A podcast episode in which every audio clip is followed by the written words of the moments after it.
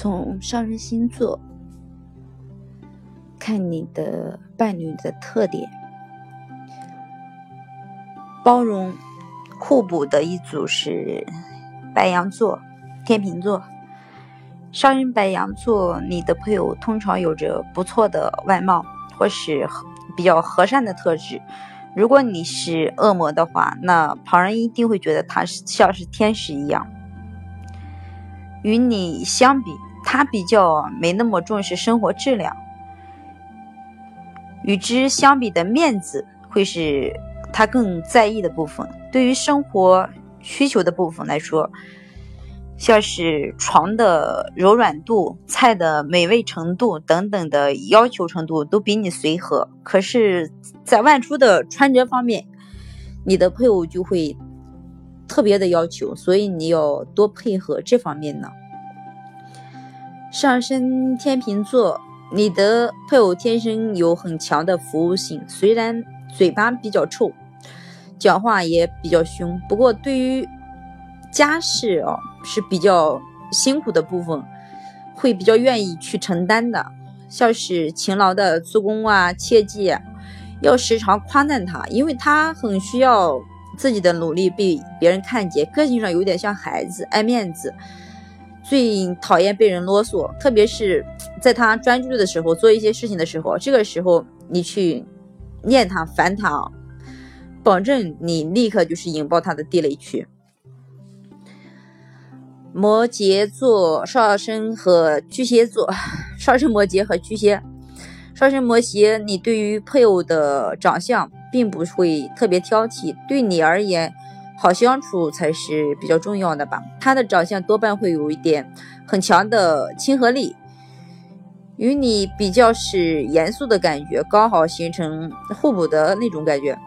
在外人眼中都会觉得他是一个好好先生啊，好好太太的那种感觉。不过，每听到别人这样夸奖他的时候，你就只能淡淡的苦笑，因为在家中相处时，他的个性就会比较骄，比较骄傲，比较任性，时不时的就跟你情绪化一下。上升巨蟹的话，你在情感层面是比较需要依赖人的，所以在配偶挑选这上是比较看重对方的稳定性。配偶长相比较老成，给人稳重的感觉。相处上，金钱价值观是相差很多的。你比较喜欢口袋有多少钱花多少钱的感觉，而配偶喜欢把钱存到一个阶段以后，然后一口气把它花掉。所以同样是花钱，你却是常常被念的那一个，因为他想知道你到底把钱花到哪儿去了。上升金牛。你觉得自己不是一个话多的人，在配偶的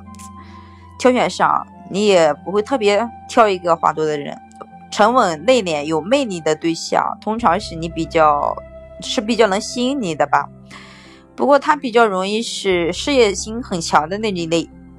所以常常会把自己搞得很忙。你要懂得多安排自己的生活。不过他还是偶尔会有想要浪漫与陪伴的时候，你可不要拿着针。把他这些浪漫的泡泡全给他戳破，免得二人关系会越来越淡。上升天蝎的话，被人背叛的恐惧，就像是 DNA 一样，写入到你的每一个细胞之中，所以你会去挑选比较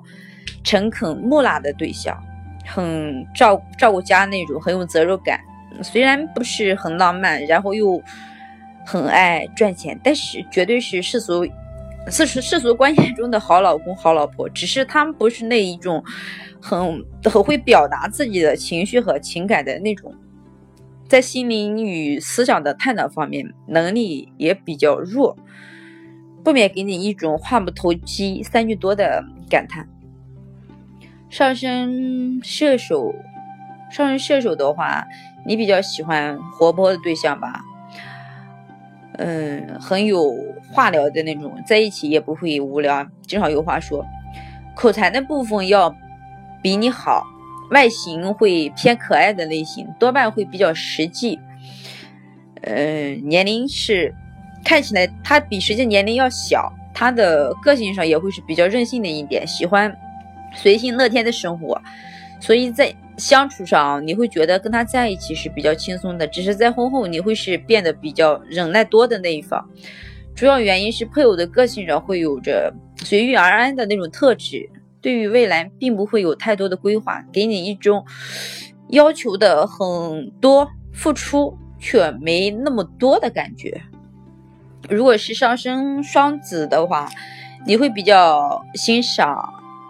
比自己有能力、有想法的对象，而且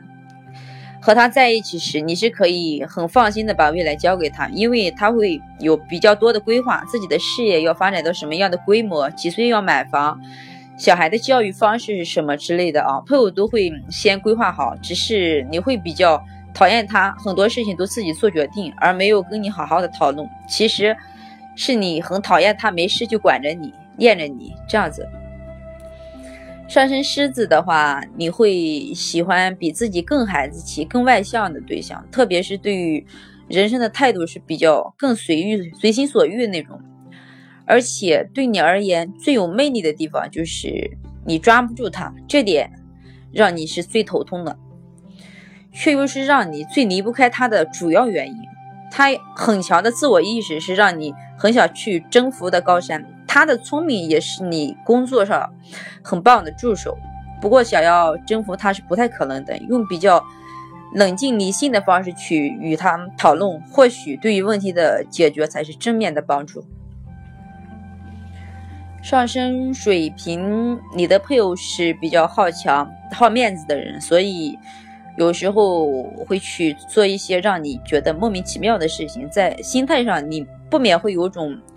优越感，就是那种暗自笑说他傻瓜，你聪明。他的占有欲是很强的，并不喜欢你跟异性朋友太接近、太亲热，甚至一通电话来你人就跑出去的那种状态。但是要你结婚之前就要放弃朋友的生活方式，也是你没办法接受的。小心。为此，让两人经常是大吵。上升双鱼的话，上升双鱼座，你是很重视感觉的，对方帅不帅啊，漂亮啊，或者不漂亮都很重要，很难具体说是怎样的类型，只能说的就是一眼要给你很就能吸引你的那种感觉啊。跟他在一起有一种。知性或者说是舒服的感觉，在婚后你会感觉配偶会比较唠叨爱念，给你一种神经质的感觉。他表达关心的方式大多是挑剔，也是爱念，主要是希望你可以越来越好，或者说符合他理想的样貌，所以你比较难听到他跟你说一些甜言蜜语。上升处女，你的配偶个性是比较柔和奉献的，因为。他习惯借由这样的付出来确定自己在你心中的地位，而且他是很害怕寂寞的，对自己很没有自信。如果你没有去赞美他，他就会觉得说是，嗯，自己在你心中不不再重要了呀。然后他就开始抱怨诉苦，说你怎么都没有看到他的辛苦与付出。其实他要的没有很多，就只是想知道他在你心中有多重要而已。